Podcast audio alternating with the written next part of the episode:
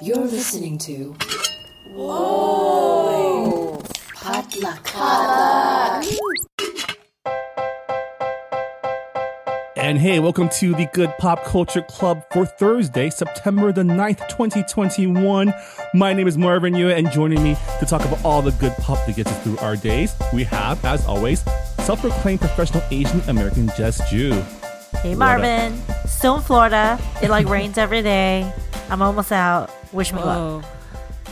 Man, how has it been over there over the last like few It's weeks? fine because it's like you know there is no Warren Bossing say there is no COVID pandemic in Florida because no one acts like there is, and also I would be doing the same thing if I was if there was a pandemic and there wasn't a pandemic, which was just stay inside and like work.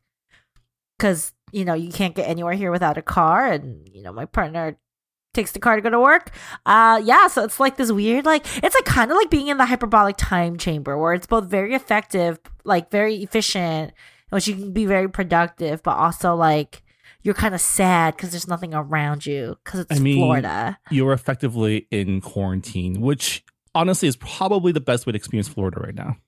Yeah, but the thing is, if there was no COVID pandemic, this is what I'd be doing anyway. So it's like this weird thing where in LA you feel the innate sadness because there's all these things you can't Mhm. do or should feel like you shouldn't be doing. Here, there's no difference. So in a weird way, it's kind of freeing being Yeah. stuck inside. Mhm. Well, looking forward to having you back on the West Coast, Best Coast, where uh, we're approaching, I guess, fire season's coming soon because it's been like 100 degrees for the last few days. Oh boy. It's going to be great. Also joining us, professional culture editor, Hanh Nguyen. Hey, Hanh. Hey. Hey. How's, how's it going on the Best Coast? Uh even though it is a shortened week, guess what? Press tour is still going on. Press tours forever. yes, yes, yes. Uh I have Fox and CBS this week. Um, I think I have NBC and something else next week, and then the final week we will have Warner Media for three days. So it's kind of the home stretch ish. Um, You will but- die, and we will roll your uh, funeral into a into a press tour. Oh Your my funeral will god! Be a press tour. I will I will set it up. I will give you the dialogue. I will set up a Zoom link, all of that type of stuff. It'll, it'll be great. And then there needs to be a transcript. I mean, I guess it's good that the industry is back working at full strength, I guess. Um, I I guess there like literally every day we hear about people still coming to set with COVID and having to shut down production. Ugh. Uh, cough. Uh, Miles Teller cough. Um, and and of course, as we know, you know, other things are shutting down, Delta variant. So it's just a matter of time before we hear about more of these things. I But- mean, I think there's like a lambda a move variant now, which means there's Yeah, been like move. how We're many getting letters is that since since delta? There's delta, yeah, epsilon, we don't need eta, to theta, iota, kappa, lambda. Move. I'm there's been like really- eight variants. I'm since really delta. bad at Greek letters, so I need Yeah. this disease to stop mutating. we need to s- stop before Omega, please. And then we go to double letters, alpha, beta. No. that's Alpha. that's that's some that's We some don't- sorority ass rush Yeah. talk shit. We don't Mhm. need that. Nope. Nope. So yeah. Anyway, oh, and like um on top of all of that and Texas doing the whole abortions thing and my Oh. cousin is now in the hospital not with any of those things but because it's harder to, you know, be in a hospital in Houston, Texas right now. Um she's fortunately getting like treatment for uh something totally unrelated and uh, fingers crossed she'll be out soon, but still not a great environment you want to be in. Not a great week for America, to be honest. When's the last time we had a good week though, Marvin? Like let's be real. I mean, Biden's inauguration, but I guess that might be more of a Pyrrhic victory than anything. Maybe like that brief moment where like Suni Lee won the gold. Yeah. I remember Well, you know what didn't get affected by COVID this weekend? Shang-Chi and the Legend of the Ten Rings this like obliterated the box office with pulling in what was it, ninety-four million dollars? Woo! That's pretty good. I think the estimates were like a third of that. well, I mean, Labor Day weekend is traditionally like a no man's land of films, right? Yeah, Yeah. they it's it's in between the times like the summer tent poles. People are going to school, you know, or they're they're maybe they're finally taking some vacation. It's usually a deadish weekend that n- big temple type things are do not open. Not Marvel movies for certain. Yeah, so I'm sure the industry pundits will be studying the film to determine what caused it. Is it the confluence of COVID and people not wanting to stay home? Is it the fact that people haven't been to movies in a while? Or is it the fact that it's a Marvel film and Marvel films just open this way? I can tell you the um the scientific answer is Tony Leung. Yeah. Like Yeah. I don't I don't have any evidence. I don't do research, but I know in my heart the answer is Tony Leung. yeah. Based on the evidence of your own eyes, this is what you would say. Your eyes and your loins. Yes, and Twitter, and I will say it's. A, we can talk about this more. It is wild to see like young white women thirsting over mm-hmm. Tony Leung on TikTok. I'm like, I've known, we've known, you know, Tony Leung has been a whole snack for decades now. Should we tell them about Lust Caution? I mean, like, I'm are just they ready for that? Someone should check if the Criterion Collection has crashed over the weekend because everyone's going back to the Wong Kar Wai archives right Mhm. now. I mean, he also just like fucks explicitly in Lust Caution. Yes. Yes. um, yes. Like uh, that was like an X-rated movie, wasn't it? Like or Oh, yeah. NC-17 movie. It was Uh, definitely yeah. known for all, all, all the fucking. Oh yeah, yeah. So good for you, Tony Leung. We're happy for you, little Tony, little Tony. Um, in case you hadn't noticed, Shang-Chi is the topic of our podcast for this week. Um, we'll be discussing the newest addition to the MCU after the break. But before we get to Shang-Chi, let's find out what pop culture is been getting us through the week. Uh, Jess, what's popping over there in Florida? So I've been reading a lot, and a book I recently bought was The Season: A Social History of the Debutante by Kirsten Richardson. Um, it is a nonfiction book, so if you're not into that, sorry, just like skip along. But I love nonfiction, like just learning. And you know, as someone who has been very on the record about her love of historical romance, Regency romance, and Victorian romance, and the horny books, which all are set around this idea of the season and coming out. Um, I was like, maybe I should learn a little bit more about it. And it's fascinating. I mean, no surprise there. Everything's rooted in capitalism, patriarchy, and racism. Uh, but it is really interesting to ground kind of this fantasy of the debut and the debutante ball with the real reasons as to why they happened. And it really comes, long story short, it comes from they basically gutted the nunnery, so there was nowhere to send your fucking daughters who you couldn't marry off, or like you didn't want to marry off because that would cost money. So they're like, "Fuck, we gotta marry these bitches," and that's how you know. That's how that all came to be, and this whole elaborate like ritual and cultural like language is just always keep just just really fascinating. It's very well written. I think it just brings a very grounded behind the scenes look at something that's very glamorous and i am as far from a debutante or someone who would participate in debutante culture as like, close to humanly possible so it is kind of like watching a dog walk on its hind legs like a little grotesque fascinating very entertaining and being like whoa like you they people really did this I remember when I was in college and I discovered that debutante balls still happened. Oh yeah. Yeah. Well, it's so funny because my college roommate, who I'm still very good friends with, shout outs to Kelly, uh, she actually did a debutante ball because her boyfriend at the time's family wanted him to participate.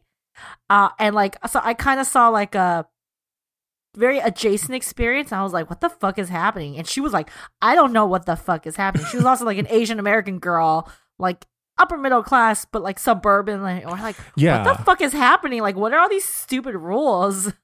I know it's popular with the Filipino community.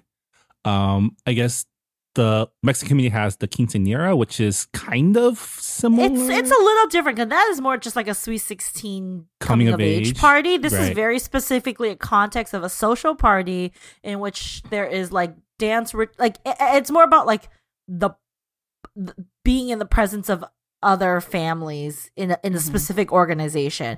I think there is uh obviously like the debut, the, the the Filipino debut and the quinceanera are somewhat offshoots of that, but that just seems like just a very codified like extra birthday ritual. This is like very specifically like you have to be invited, you take like dance lessons, you like it's it's about a very re- it's a reaffirmation of like white patriarchal values. You know- It's wild. the place where I learned about what a debutante ball is was the um the OC that old uh was the WB Oh my god. soap opera like teen It was drama Fox. It was Fox. Yes. Yes. Obviously, Marvin was not a teenage girl in the early oddies, um, but yes, um, it is just fascinating that this is still kind of like a trope people a lot of people go to for entertainment, and then it's a much darker history. So I would recommend if you like, you like me, you like the horny Regency books, the horny Victorian books, like I would say check it out if you like nonfiction historical books. It is a bit of a memoir, so it's not completely dry and like academic. She herself came from a somewhat debutante family um, but Mm. did not do it herself. But that is like a world she was privy to, um, and has since kind of chosen to separate herself from. But can you really separate yourself from? I don't know. I haven't finished the book yet. I will tell you when I do. All right. Uh Hanh, what's popping with you? Um, so I've been delving, uh, not really adjacent to that, but like into the mire that is the Lifetime movies, but with a twist. These are not the Women in Peril movies. These are not the VC Andrews movies, uh, which there are plenty of them. These are specifically the royal um biography movies that they've made. Uh they actually started with uh william and kate's wedding but i didn't watch that one because who cares about them? Um so they now as of labor day they now have three harry and meghan movies. And um the first one was about their royal romance and the second one was about the wedding. And so this latest one is escaping the palace. And it goes all the way through to the oprah interview that we all know so well and love. Um and the funny thing is every single movie of the trilogy i guess uh, casts a new harry and meghan every single time. So you just get this random like beige girl and then this uh this uh ginger bearded guy every single time and they just you're just like who are you? Which which weasley brother are you? Are you telling me Uh. that they they've created a Harry and Meghan multiverse in like yes Lifetime? they they absolutely have. Um although the the the kate and william uh seem to be consistent. Like i recognize them between the movies and i was like how do you keep them but not the harry and the megans i don't understand. Um but it's just it's deliciously i mean come on yes they're bad but they also are incredibly sympathetic on the side of harry and meghan um, very clearly calling out the things that we as Americans would find insufferable, um, but also very clearly calling out, you know, racism. Um, we're all on the side of the Suits actress. Um, the, the the very first movie I remember was kind of ridiculous because this is when the fairy tale was just beginning, and so they made up the scene at the very end where you know. Uh, where the queen basically invites Megan to like walk through the royal picture gallery and then shows them a picture of Queen Charlotte and you know reveals that she's African American and Harry's like what and he's like yes Harry you were also you know uh, multiracial and I was just like Oh. Oh such God. bullshit You I know remember- what? Oh. I Oh. a hundred percent. I watched this movie and I a Yeah. hundred percent burned this from my memory. Yeah, I remember that scene made me laugh so much. I was like, okay, I got to write about this because at IndieWire we normally wouldn't write about that t- thing, but I'm like, no, no, no, we got to write about this. I kind of convinced them to ri- like I was going to write some Harry and Meghan stuff, even though IndieWire was like, what the fuck? Why would we cover this? And I was like, she means something to America, and and their portrayal and that scene, that very obviously fake scene, was definitely like whitewashing what we know uh, was probably her actual experience, and especially now it's confirmed. Like none of that shit happened. Um, the other stuff did, but not that scene. So uh, yeah, I just after that I was just like, okay, I'm I'm hooked on this series. So um, they had a uh, a Labor Day marathon culminating in the latest one. It's pretty bad. Um, and, and and I can't recommend them enough if this is kind of your thing. I I I am always looking for uh low stakes things to watch during lunch because that way I can turn it off and go right back to work without feeling like oh I need to watch more. This, This- is perfect for that. This reminds me of all those people I know that love watching like really bad horror films, like trauma films. Yeah. Oh god, the trauma. Yeah, this is this is our trauma film. Yeah, because I can't do trauma. I've I've watched one trauma film and I, uh, like during college, and I was like, nope, don't need Toxic Avenger again ever. Um, okay. yeah, yes, I will take Harry and Megan right now. Fake Harry and Megan all the way. Um, Here's my question: Do the Megan and Harrys get progressively worse, like the casting, or better? I honestly, I can't say because the thing is, the only actress I actually ever recognized was the first one because she, the first Megan, was in a TV series I actually covered, but I haven't recognized any of the other ones. So, so th- they're no better or worse. They're, the material they're given isn't great. There's always some sort of like like hand wringing villain at some point. Um, this this one is Is it like- always Philip? Oh, it's not always Philip. No, no, no, no. Oh, I mean, William. It's William Charles, right?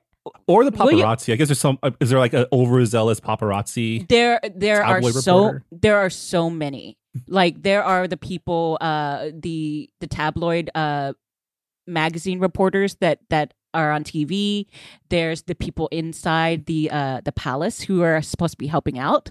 Uh, yeah, William totally is portrayed as a pretty bad guy um throughout so yeah I, I, it's it's very enjoyable um it, it it confirms all the things that you're feelings basically so that's for me marvin what's popping with you All right. So as a follow up to last week's What's Poppin', where I was playing Fuga Melodies of Steel, um, the video game about anthropomorphic animal children fighting in a war.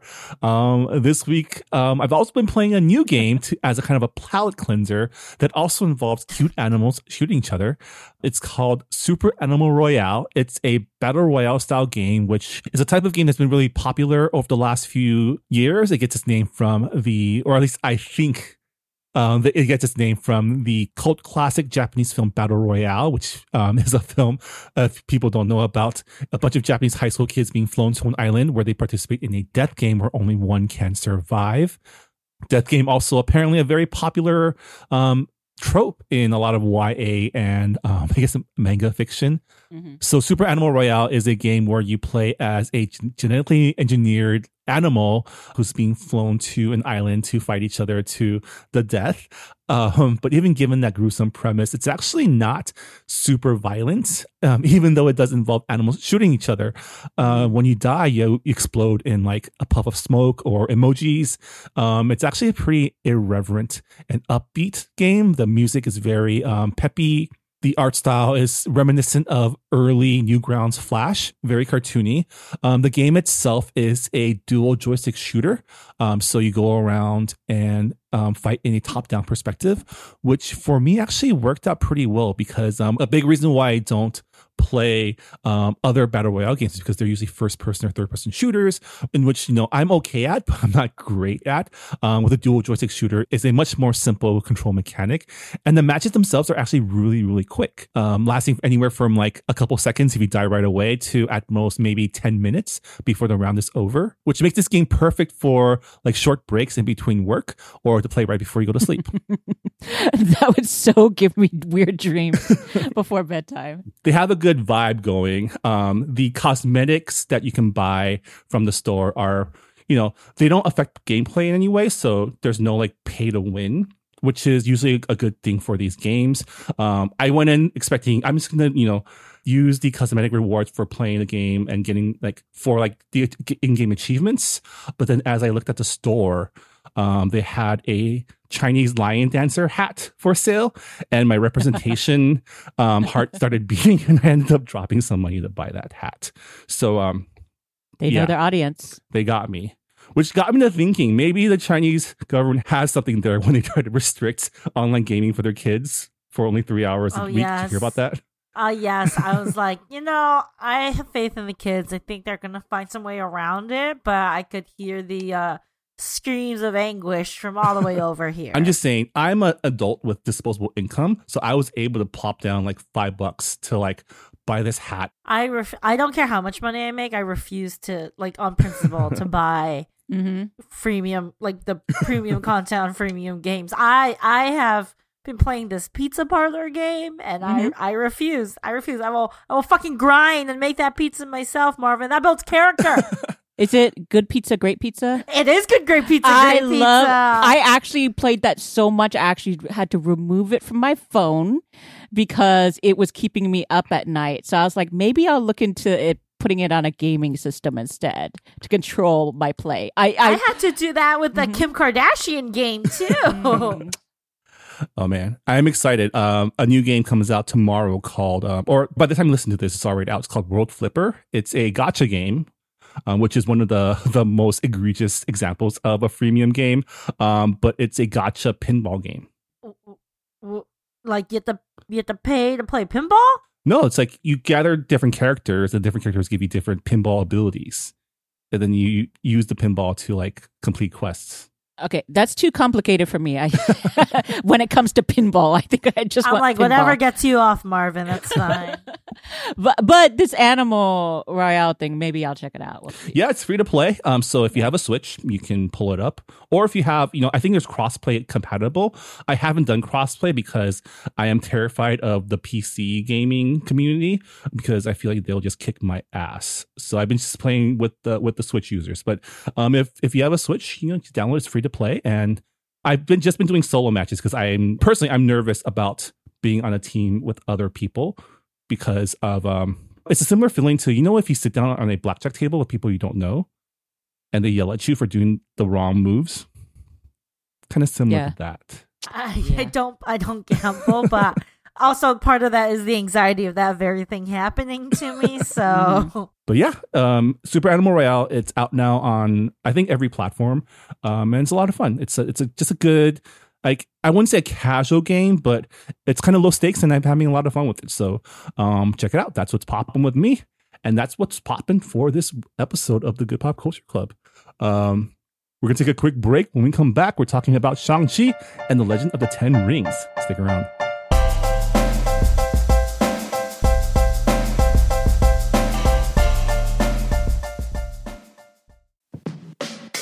Hey, I'm Phil Yu, and you may know me from a blog called Angry Asian Man. And I'm Jeff Yang, author, journalist, and celebrity dad.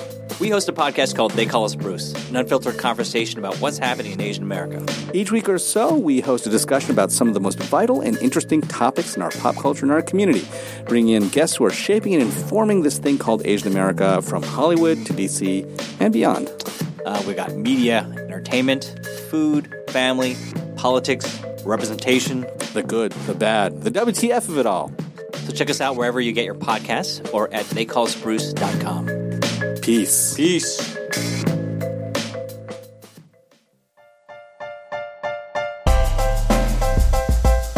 All right, welcome back to the Good Pop Culture Club. Um, today we're talking about Shang-Chi and the Legend of the Ten Rings, the latest film from the MCU, directed by Destin Daniel Cretton, uh, from a screenplay he wrote with Dave Callaham and Andrew Lanham. Um, it stars Simu Liu as Shang-Chi alongside Awkwafina, Meng'er Zhang, uh, Fala Chen, Florian Munteanu, Benedict Wong, Michelle Yeoh, and introducing to American audiences for the first time, or not introducing to No. Hollywood audiences for the first Yeah. time. One, Tony Leung, the one and only. Um, Shang-Chi is the story of the um, titular character played by Simu Liu, who is a slacker living in San Francisco um, with a dark past and gets drawn back when his father decides to track him down and bring him back into his criminal empire. What follows is a fantasy action superhero MCU film, which includes all that that entails. Um, so we're going to start with a non spoiler discussion of the film, and then probably in about 20 minutes, we'll take the spoiler safeties off and go all in on that third act. But um, overall, what did we all think of Shang-Chi? I mean, I think it was a long time coming. It was delayed. Marvel, this is, you know, the distinction as a professional Asian of being the first Marvel MCU movie centering an Asian American superhero. Uh, we will get another one soon with the Eternals. and it was. I thought the action was fantastic. Probably some of the best action, like kind of clear action scenes. Um, very traditional in that way, right? Like very clear what was going on. Not a lot of a lot of production set dressing around it, but at least for the first half of the movie, definitely very like visceral. You know, we're just talking about like really talented dudes fighting. We're not introducing like rockets. We're not introducing like super serums yet. Um, I think the furthest it gets is like like like electric blade hand. Um, really great ensemble cast with uh yeah, I mean, let's be real. Love everyone in this cast. You know, we know some of them, but like Tony Leung steals the show. Tony Leung's forearms steal the show. Uh, and then I do have very specific thoughts about the Marvel third act. Uh, we can talk about that after the spoiler warning is um is is a sound. Um, but it was a really fun Marvel movie that I think was well done. And given the fact that you know knowing everything the production went through because it was shut down because of COVID, re-upped, everything was done during the pandemic. It's pretty incredible that we even got a film in the first place. Yeah. I mean, you brought it up, but Tony Leung really is the star of this film. He acts circles around everybody. And I mean, that is to be expected. And I'm jealous of all the people who are just discovering Tony Leung from this film. The Tony Leung discourse on Twitter and social media has been really fun to read because it's a lot of people being smug about knowing about him for the last 40 years and people discovering who he is and like, who is this dad and why is he so I, hot? I have to say, I have to say, I am so, I would pay a lot of money to have been a fly on the wall during production because I want to see. Okay, number one, Tony Leung. Okay, his English got incredibly good. He was not this. he has like the most exquisite film, like movie dad voice, like channeling like Liam Neeson's Taken voice. Yeah, yeah, but I don't. I think he definitely that that's a recent development. He was not. I mean, he's a he's like a bona fide Hong Kong cinema star. Like he is super respected. He's like a.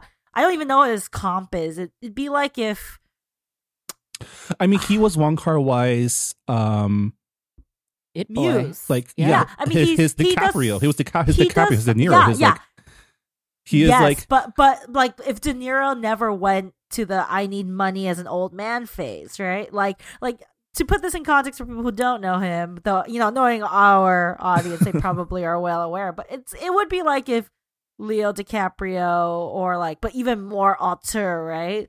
Because Leo at least got his start in stuff like, well, I guess Tony did like um Infernal Affairs, but but it to for to to him to be in a Marvel movie, and not just that, but a Marvel movie that is contingent upon magic rings with an American director who does not speak Chinese at all. And I'm wondering, like, what was it like directing Tony Leung? Like, okay, like.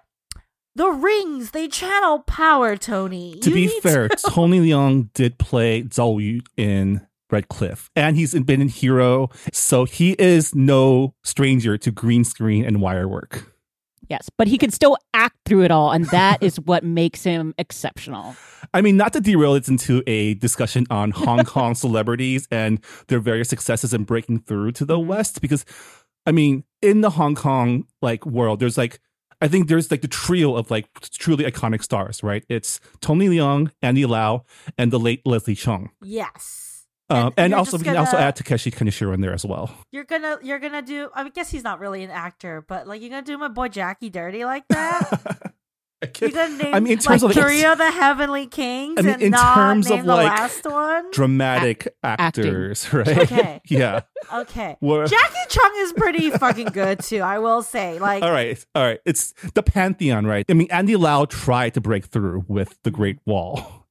That was just a bad movie. Um, I know Andy Lau's a good good actor, and he's also one of the rare actors who actually does accent work within Chinese. So he actually dubs himself for music movies, or he'll do different takes with like different accents depending on which cut, whether it's mainland cut, Taiwan, you know, Hong Kong cut. I mean, Andy Lau's a good actor. Um, Great Wall did him dirty, but I mean, Tony Leung is another level of I think also in the Western world, he's another level of like cool because he is like Wong Kar Wai's poster boy, Mhm. and you know, there's like a narrative built around how just effortlessly cool he is, how sexy he is. You know, there's a very famous story that they invented a lighting system for his eyes, like his gorgeous dark eyes. So he could stare at you like seductively, even more effectively. Yeah, I just read a story from I think it was from the GQ article he just did, um, where he mentioned that like um, so Wong Kar Wai did a film called Happy Together, where Tony Leung plays a gay lover with Leslie Chung, um, and basically he said that originally his character wasn't gay. He was supposed to become to take, take care of the affairs of his father, who was gay. Hmm. But then Wong Kar Wai took one look at him, and was like, "Wait, I have Tony Leung and Leslie Chung, two of the hottest Hong Kong actors. Let's make them kiss." What a hero! what a hero, Wong Kar Wai. he dared to ask, "Could I?" And man, if, I don't know if you've seen that film, but they kiss like they go at it. Mm-hmm. I mean, who wouldn't fall in love with Tony Leung, right? Like you've we thought we we are seeing this play out in real time, um, uh, from a Marvel movie of all things, right? And like these little like young white women, um, you know, I've seen like uh, the whole plethora of racial diversity in the thirst for Tony Leung. Maybe Tony Leung is the secret to world peace. I believe it. Yeah. That's Hanh, a what, did you, what did you think of Tony Leung and or Shang-Chi? Tony Leung was great. Um, I, I, I, it, it reminded me of how much I liked the whole blazer with the sleeves rolled up. Oh my god, can we, like what the hell? Like I didn't know that was a fetish of mine. Um, and the uh, Miami Vice look. I I, I said the exact same thing. But only in a certain context okay? Um specifically you know on tony leung but um yeah i i agree yeah it it doesn't work when it's miami vice. Like you that never Don worked on me. Johnson doesn't do it for you. no no no no. No but um yeah so beyond the tony leung of it all um i did enjoy specifically the action scenes the fights when we've talked many times about um martial arts and how i've been decrying sort of the like where are are are the martial arts movies and that sort of feeling that I used to get watching old Hong Kong movies or just really badly dubbed Hong Kong action films, you know? And and we didn't always watch them for the plot, but to a certain extent I just really missed good very well choreographed martial arts scenes, like set pieces. And no amount of Cobra Kai or any of those things can like really do it for me. Warrior does, you know, take its choreography seriously, but it's a different beast from a um a big screen film.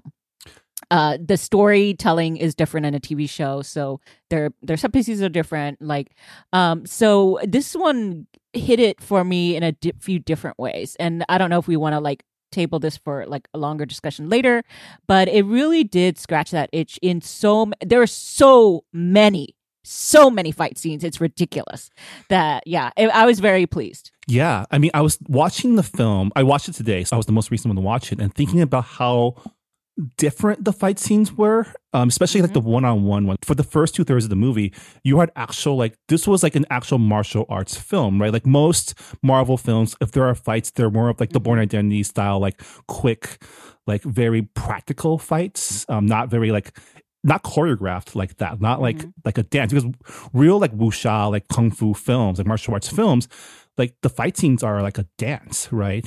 yeah And we we got all sorts. Like we got the beautiful and very horny wuxia fight scene in the first like five minutes of this film, uh, which again Tony Leung just like smolders and flirts with his body and his eyes. Um, but we also got like the Jackie Chan style like manic fight scenes, like in the bus Yeah. and on the skyscraper. Yeah, using your environment and like being Yeah. put in like overly ridiculous situations. props Yeah. Uh, um, yeah. We also got Yeah. like the one-on-one martial arts tournament fight fight Yeah. too. yes. and and and and i think for me that is what's missing is even though those two that you just mentioned are wildly different types of fight scenes that we're very familiar with they they share this something in common in that they really do tell story and they actually almost create a dialogue um it's part of it is the choreography as the timing like you know you do a few fights here and then you look at someone and you say you know a few things and it's like oh that was a funny moment but even when you talk about the horny scene in the beginning, that is a whole dialogue. That is a courtship. That is everything. And this is what I really miss is like a fight isn't just a fight in a good martial arts movie. And so for me to finally get a little bit of that, I, I don't know how like 100% I would say it is, but it's good enough for me that I was just like, oh my God, I really missed that. And I think that went a long way in making the movie feel richer to me versus the usual Marvel film because I think a lot of that is just like I kind of get bored with the action pretty early on when it comes to Marvel. So uh, um, this one kept my attention through throughout a lot of it. Yeah, I have to say that the Marvel parts of this film was actually felt like the weakest links in the the narrative storytelling. Right, like if this had just been like a martial arts, I mean, of, of course, it wouldn't have gotten the marketing or the budget to exist. But every single time when I felt like, oh, they're they're trying to tie this into like the greater Marvel storyline or universe or crossovers, it took me out of the story, which is like this great story about a family at odds with each other, right? Yeah, but I think there was always like that looming, like, how do we retcon the hot mess that was Iron Man two? Three. Was It it was two? It was three. Three. Three. Like, how do we retcon the hot mess that was Iron Man 3? Because obviously, Iron Man 3 was several years ago, and people didn't think, I, you know, people didn't have the foresight to be like, oh, we're going to adapt Shang-Chi one day. Um, and, and deal with all that racist stuff. Um, so, you know, I think it's also, it's a Marvel, with Marvel, I do expect a certain level of like humor and ridiculousness even within the action scene. So I didn't, I didn't Mm, mind it too much. And also, this is like a very unique origin story because no one knows. Like, Shang-Chi is not a household name. Yeah. I what did we think about how they did retcon? Because Shang-Chi is a character that is in conversation with the rise of Bruce Lee martial arts films, right? It's like Marvel or Stan Lee or whoever was in charge at that time saying, Oh, this kung fu guy is really hot right now. How do we capitalize on that? And I mean, the original story is very like not even just coded in racism, like just soaked in it, right? Shang-Chi is the son of Fu Manchu, the original yellow face, right? The original source of yellow face, inscrutable Chinese villainy. And the stories were all very Orientalist. And I actually came into this film bracing myself for like Orientalism. And I was actually surprised to see that I didn't really think there was much Orientalism. Like there, it was very Chinese. It was very Chinese American. It's very Asian American. But none of it was like, look how exotic this is. Let's put the attention on how exotic things are. Ah, I would disagree to a certain extent. Again, let me know when I can go into Act Three. Like, I honestly love this movie until we get Yeah. to the compound. Uh, then it gets a little murky, even though we get more Tony Leung at that point. And then it kind of goes very marvelly once we get to the third act. Um, and I just have so many questions, and I, I do wish a little bit more of that. If they were gonna go all the way there as they do, I wish it would have been peppered a little bit more throughout the film because we go from something so visceral and so like environmental to like San Francisco and like Jackie Chan style, like you know, fighting through the windows and and swinging across, you know, and hanging on for dear life to like a total like exponential rise into like the land of CGI. Yeah, Yeah, we can we can talk about well we'll talk about that later. and, and I Um, still don't know if framing again, and this is just a bigger conversation about representation or lack thereof. Do we still want to frame martial arts as the realm, which is a real practice? It's, you know, martial arts is a real cultural practice that regular people do in life. Um, do we still in these movies want to frame it as something mythical or mystical or powered by a greater magic. I mean, I feel like this film obviously is derivative, right? All Marvel films are derivative. They're and it's kind of like the Marvel style, which is taking a genre that typically doesn't have superheroes in it and putting superheroes in it. And this film is in concert with martial arts films of the 90s, um, 80s, even like those wuxia epics, those Jackie Chan martial arts films. And I feel like in that, like in that concert, wuxia is all about these larger than life heroic figures. I feel like the mythical part comes with that. I didn't see it as I don't know. I, I don't see it as like exploitative, I guess. But do you think the average American moviegoer today has that context? Because I don't think they do.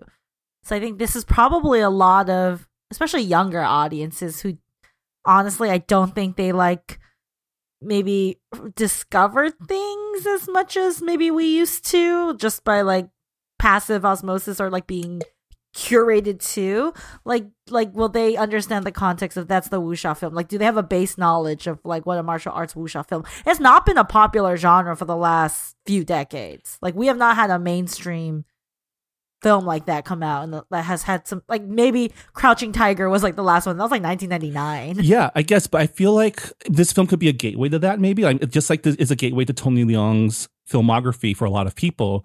I feel like so.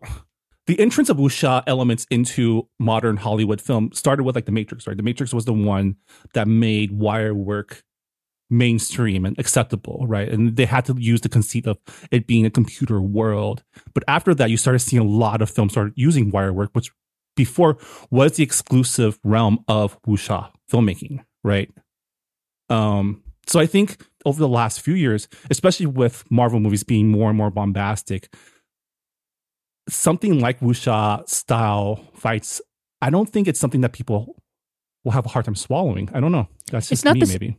it's i don't think she's talking about the style of the fighting i think she's talking about the genre itself um it being mainly like the the mystical like sleeves flapping type of um you know like just like crouching tiger hidden dragon because the context that we're looking at martial arts mainly in the film are two one is a modern context you know where you're they're seen fighting a lot in like the bus and whatever but the thing is in essence what we're looking at is he's getting it because he was trained in this sort of weird compound by this dad by his dad who's who's, immortal Yeah. who's immortal and is like this bad evil chinese dude yeah so um, and I will give film credit; they don't actually lean into that too much. Yeah. for as powerful as he is, he could have been a lot more Fu Manchu. No. So so I I get what you're saying, Jess. In that, like, Yeah. uh, personally, I would I love martial arts films that are slightly more grounded in reality. Um, and so for this to kind of bring back, it, it feels like a few steps back to me to bring back the wuxia uh sort of elements as far as it being Asian, um, Asian martial arts. So I'm I'm hoping beyond this, uh, this launches extra Asian martial arts that are not mystically enhanced or or or, or in origin, um, and that because it, I just think it's interesting how we do see. There's right now the two biggest things I guess you can argue that are martial arts is Cobra Kai, which is set in the real world and it's a lot of white people, and then Asians we have to like is in Shang Chi, and so he, he but he gets it from a mystical source, sort of like he did get taught by his dad. But in the bigger scheme of things, and again, I think this is very much rooted in my problems with the third act. So can we just like lift the spoiler gate now?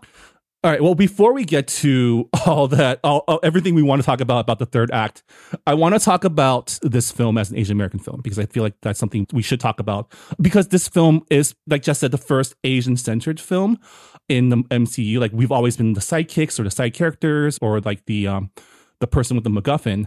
But this is the first film with not only an Asian person, but Asian family at the center of the conflict, where the cast is majority Asian.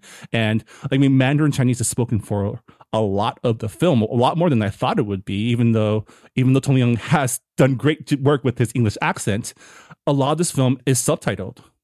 Yeah, I actually this is where yes, Tony Leung um totally stole the show for me, but I do have to give credit to the lead actor and Awkwafina. So Simu and Awkwafina creating a really fun friendship on screen. I and they're kind of just regular people who are still people who you would love to hang out with.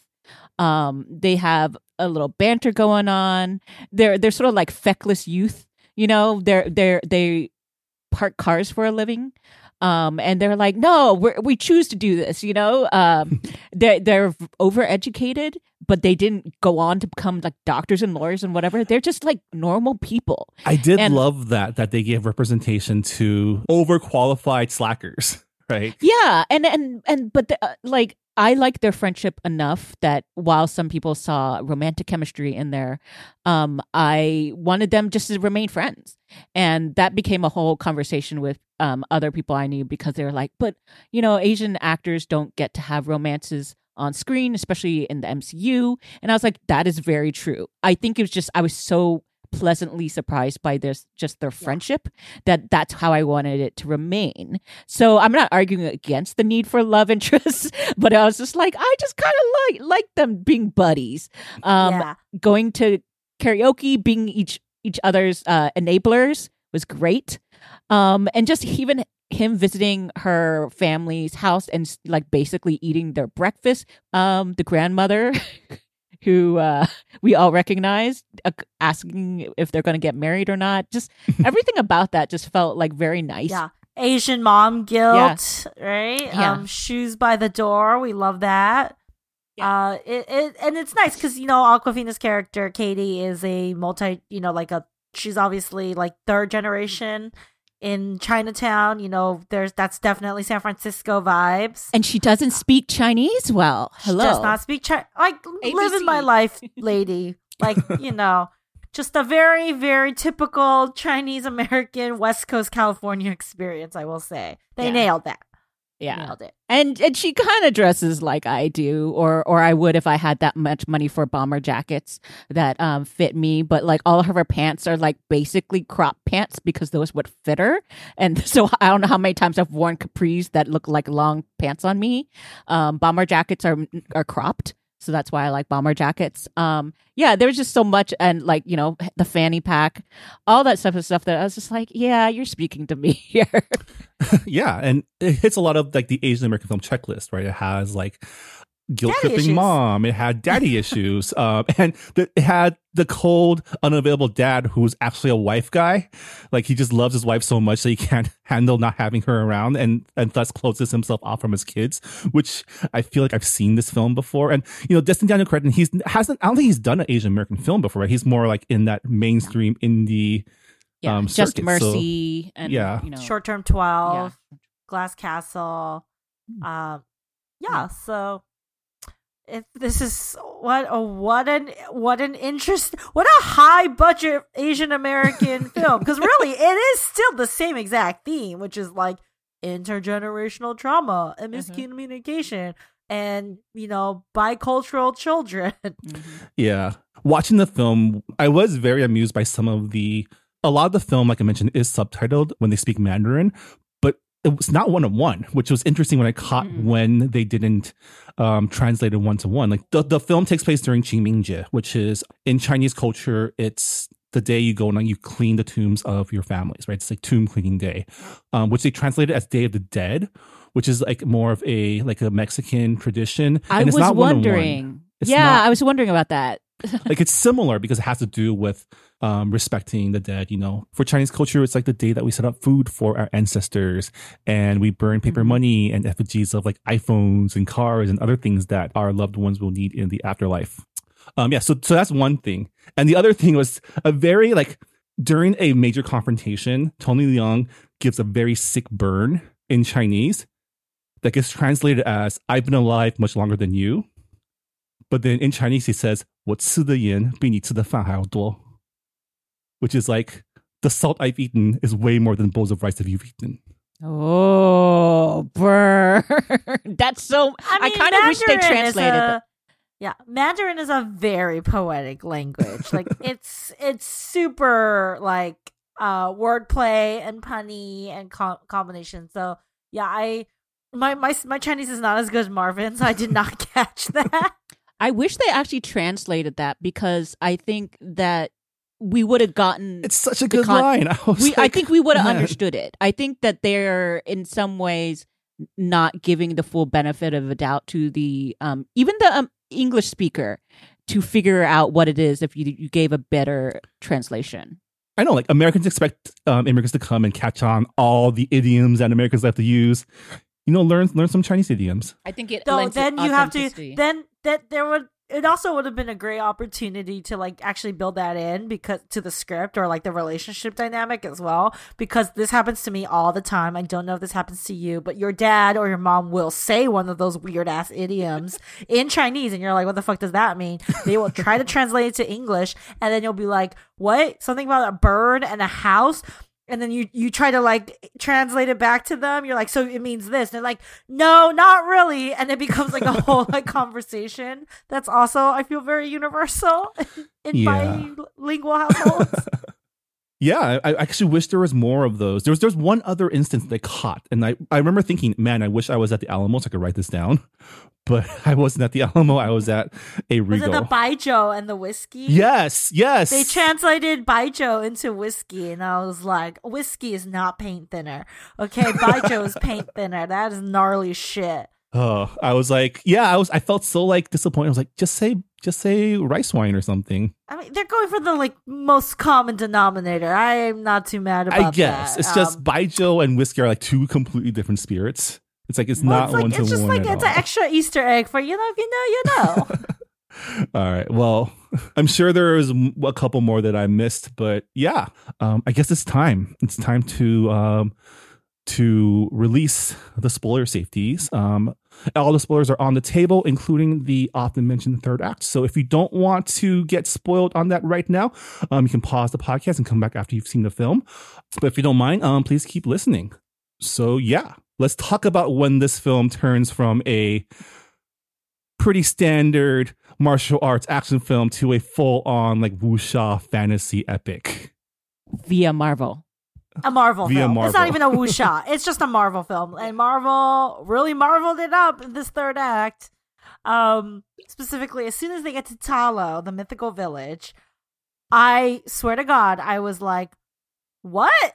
Every five seconds, because I was like, "You're introducing this now," so it's not an acting note. It's not even like it's more just a structural note. I was like, I don't understand how we started off in like, you know, like I mean, like kind of like early, like San Francisco, like vibes, and now we're like talking about okay, okay, like for like I gotta keep a list, right? It's like okay, mythical village, bamboo forest, um, dragon, another dragon.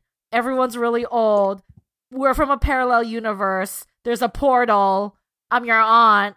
I'm just like, what is happening? there is so much, and then there's like Ten Rings lore, and then there's magic lore, like about like the Guardian, and I'm like, wait, when do they come out? Like, there, I had so many questions. I gotta Um, say, I sort of dug all that. As someone who enjoys like Asian inspired fantasy in my literature, I was eating all that shit up. I did. So here's the thing. I don't think I minded it. I think both uh, Marvin and I very much enjoy fantasy as a genre.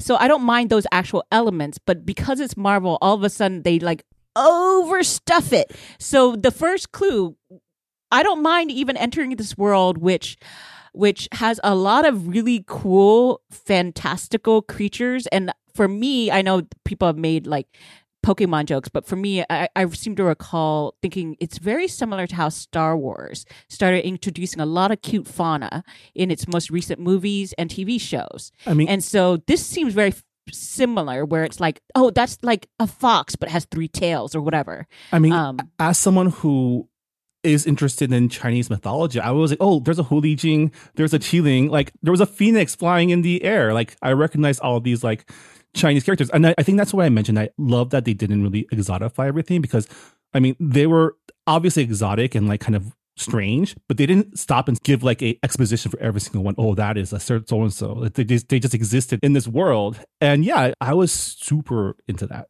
So yeah, no, the environment I was totally fine with going to a fantasy world, the bamboo forest. But I think for me, where the penny dropped when I was just like, oh, here we go, is when Michelle Yeoh all of a sudden like walks in front of this carven, uh, like like wood ba- sculpture. yeah. yeah, wood sculpture that apparently tells the whole history of how they got there, what How they're doing. there. convenient. Yeah, and it was just like, wow, that exposition dump was like really out. That's why we I could will- get this in the beginning, I- like set it up a little bit for what's to come because it's it was so it it's it's so like okay now we in fantasy like I like fantasy but you better establish the rules of fantasy and the rules were not clear at all. I Yeah. will admit it was a criminal misuse of Michelle Yeoh as like an exposition device yeah. instead of like using her acting abilities to convey yeah. all that, right? like it, it was a choice to have her walking in front of this thing there are many ways that they could have explained this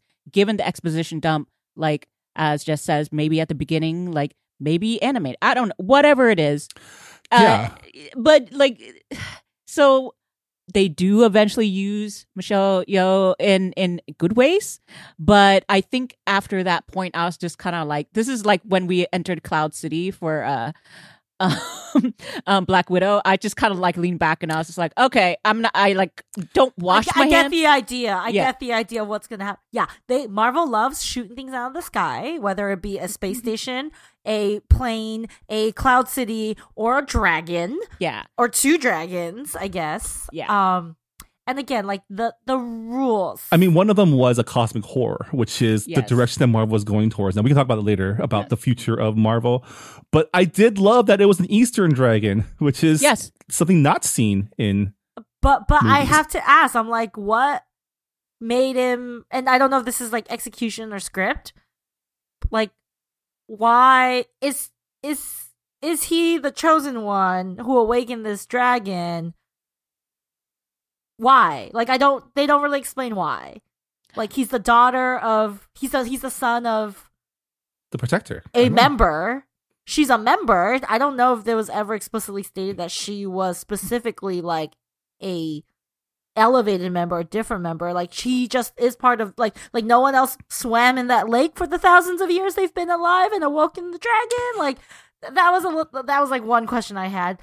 The rings, I was like, you know, I mean, are the rings also in this realm of this kind of magic? Are they a different kind of magic? Who dictates who gets to control the rings? There was some Harry Potter shit going on.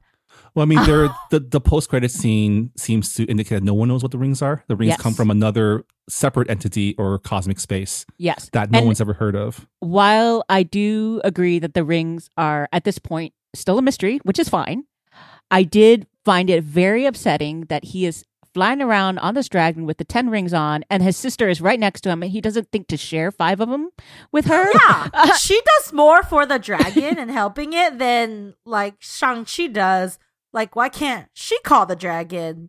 They're the same blood. Yeah. So like that's some of that some of that like you know the the like the, the the rules of how the fantasy works. Like if you're gonna give me fantasy, fine, but like you better tell me what the rules of the fantasy are.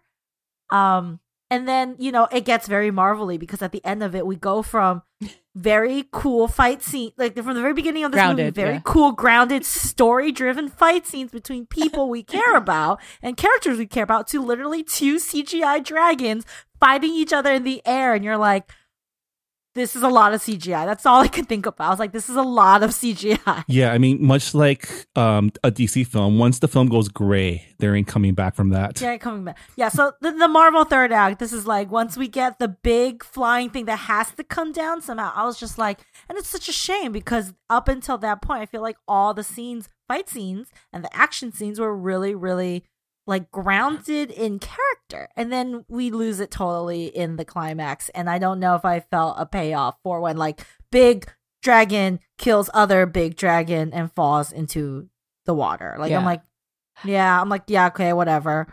I, I I just same with Black Widow. I just disengaged around the third act, and I was just like, I know people love this stuff, and I was just like, it's fine, whatever. And then so it wasn't until everything ended, and then they kind of got back into the real world that I was like, okay, I'm paying attention again.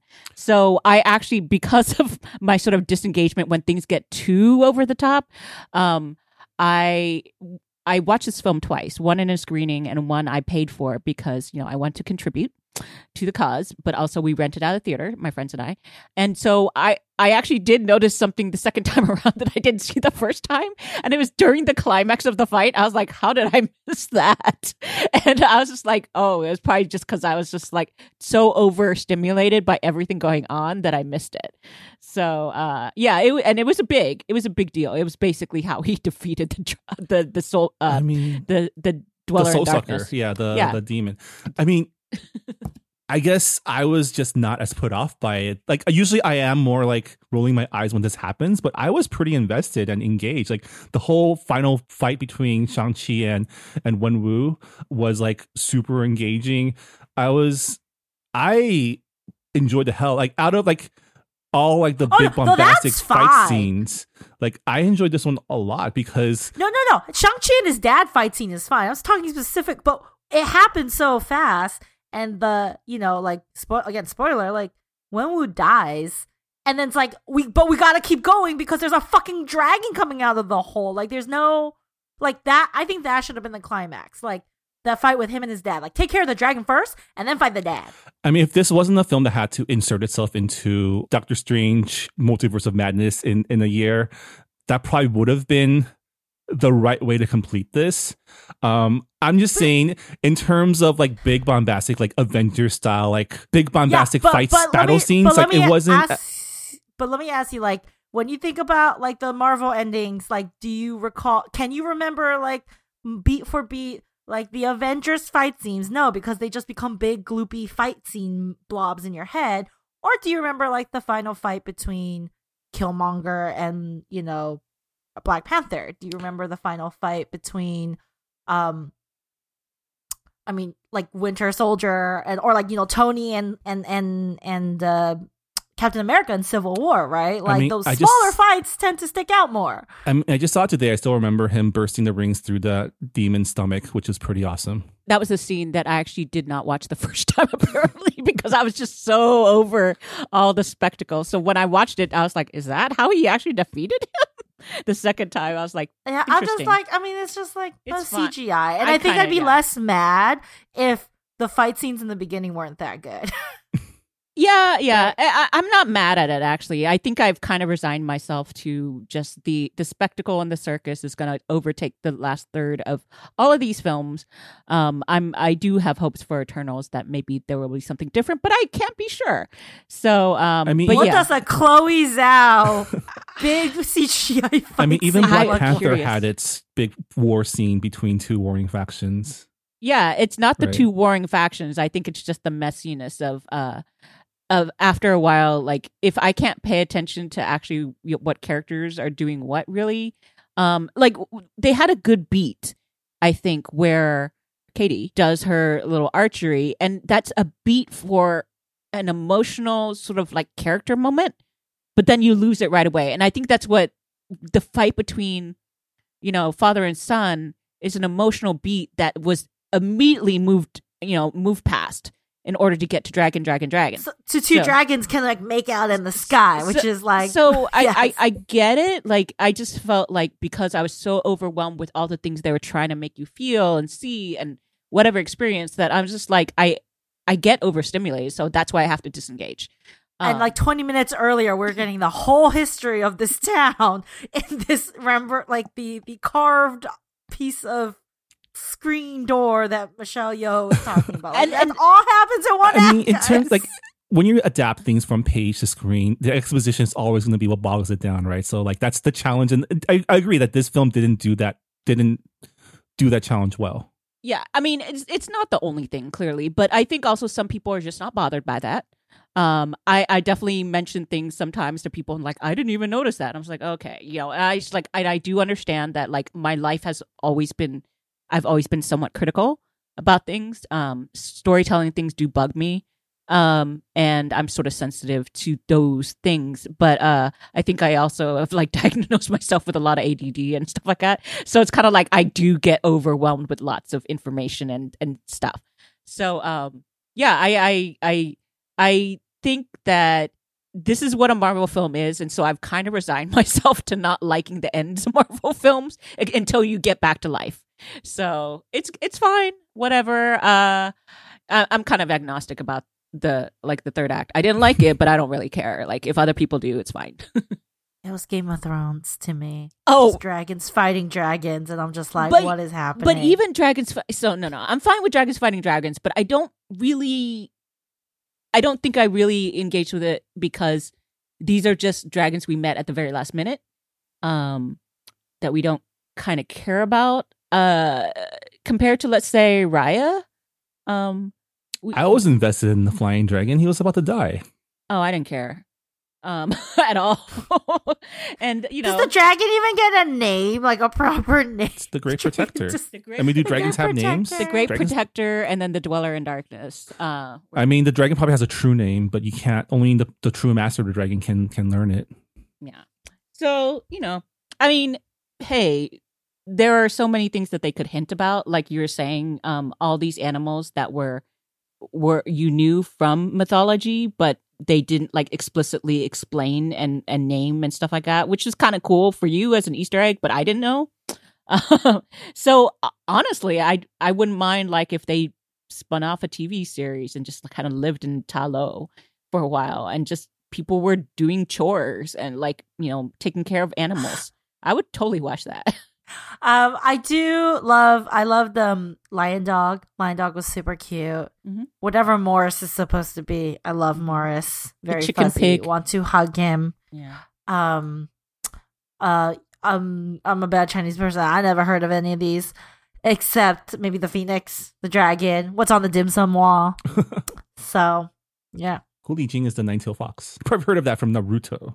Yeah, so I thought it was like a Japanese thing. Every, I mean, each, each culture has its own. All right, so I guess we should give our final verdict. Is Shang-Chi good pop? Yes, we made a like a hundred million dollars with an Asian American lead or Asian Canadian, American North American. We'll take it. Uh, Asians over index three hundred percent for Shang Chi, which just proves that if you don't fucking make content for us, you're leaving money on the table. So stop using that stupid excuse about how we don't sell tickets, bitches. Uh Thank you for coming to my TED Talk. Yes. Uh my gripes aside, I did enjoy a lot of the film. I think it was fun. I think it was a great showcase for a lot of people who some of us we already know and some some that the Americans, you know, finally got to embrace in the, the mainstream. Uh yeah, and I I and honestly just because it was so like so well liked, so many of my friends like this film that it made me feel better about like the future of of just this type of mainstream action hero film. Um, if it could give us this. Yeah, I definitely think it's good pop. um, obviously, I, I guess, um, as someone invested in MCU lore and all the connections, I was like into all the stuff that probably rubbed some people the wrong way. Um, I'm very curious about how the Marvel's starting to mix in cosmic horror as its new big bad. You know, it's starting to show its head in not only the movies but also on the TV shows too. This last Mhm. episode of um, What If definitely included tentacle monsters. And we know that in between when we were opening that gate and Shang-Chi defeating the cosmic horror, in between Wanda Maximoff creating new realities, in between um, whatever Spider-Man's going to do in his movie, and also Loki screwing up the timelines, it's all coming to a head soon. And as someone who is into these like overcomplicated comic book storylines that I can't believe it's active in films on it, I am really into what they're doing. I actually do have friends who do not follow Marvel. Like they've watched maybe two of the mul- the Marvel movies, like in total. And at this point, I'm like, don't even, don't even bother. no, just don't try. It's too much. I can't explain what everything that's happening Yeah. right now.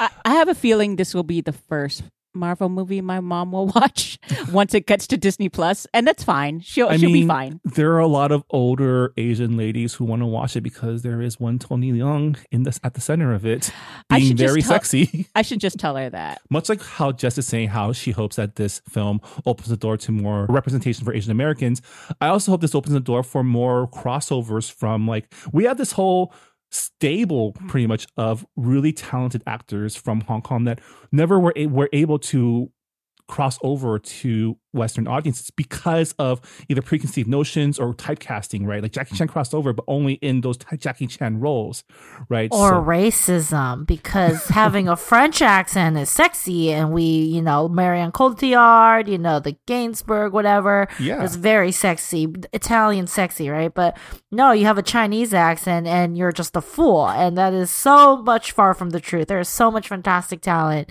coming out of Asia, um, not just Hong Kong or China, but yeah. like you know everywhere so i think hopefully they'll be like don't don't be a racist bitch read some subtitles if you have to uh and uh you know you can be uh, you can discover a lot more tony leungs in your yeah, I hope this isn't the last time we see Tony Leung in a Hollywood film. I hope, like, I hope Hollywood takes notice on how popular he is and brings over his collaborators. I want to see a prequel film of Wenwu with his like with his greatest hits, right, with Maggie Cheung and Takeshi Kaneshiro in like an ensemble film together. Like that would be so hot. if we got takeshi kaneshiro in a marvel movie i would fucking die like like I can't like that ah! he also sings just fyi He like speaks like he speaks speaks like four English, three languages like three dialects of um, Chinese, Japanese. Japanese, t- Taiwanese. and he looks and he has a pretty face and I want to kiss it. Man, I need to go back and watch Chungking Express. Yeah, I was sure. thinking I need to just do a whole rewatch of uh the over. I mean, yeah. I mean, put a movie with Tony Hmm. Leung and Takeshi Kaneshiro in it together, and I will watch the shit out of that film. Just throw in all of them. Andy Lau, Jackie Chan can make an appearance. It's fine. yeah, so many great actors we can bring over. Um, hopefully, these are the lessons that the industry learns from the success of Shang-Chi. Um, I have a sinking suspicion they'll learn the wrong lessons from the success of it, but hopefully they won't. Um, hopefully, this will be a like I, I, okay, I hate saying turning point, but it definitely is just one more case for the case study, right?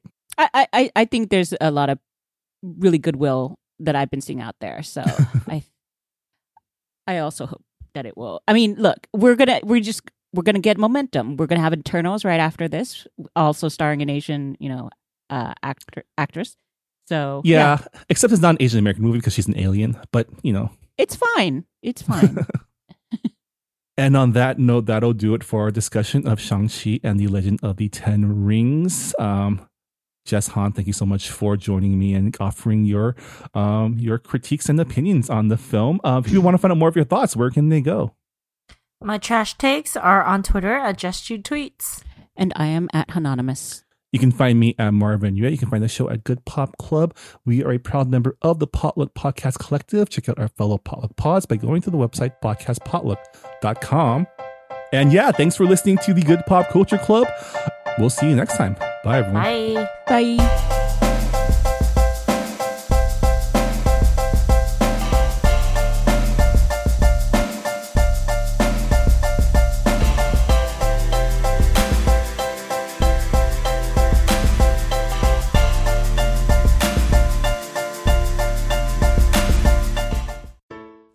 Hi, I'm Marvin. And I'm Reera. We're the host of Books and Boba, a book club and podcast dedicated to books by Asian and Asian American authors. Every month we pick a book by an Asian author to read and discuss on the show. We read a wide variety of genres from contemporary to historical fiction, fantasy to memoirs, and crime thrillers to romance. Some of our past book club picks are Pachinko by Min Jin Lee, Sorcerer to the Crown by Zen Cho, and Devotion of Suspect X by Keigo Higashino. We also go over what's new in the Asian American literary world and chat with some talented Asian authors about their work.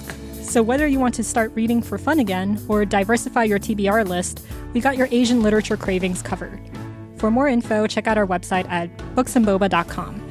You can listen to us on iTunes, Google Play, Spotify, and wherever you find your podcasts. Part of the Potluck Podcast Collective.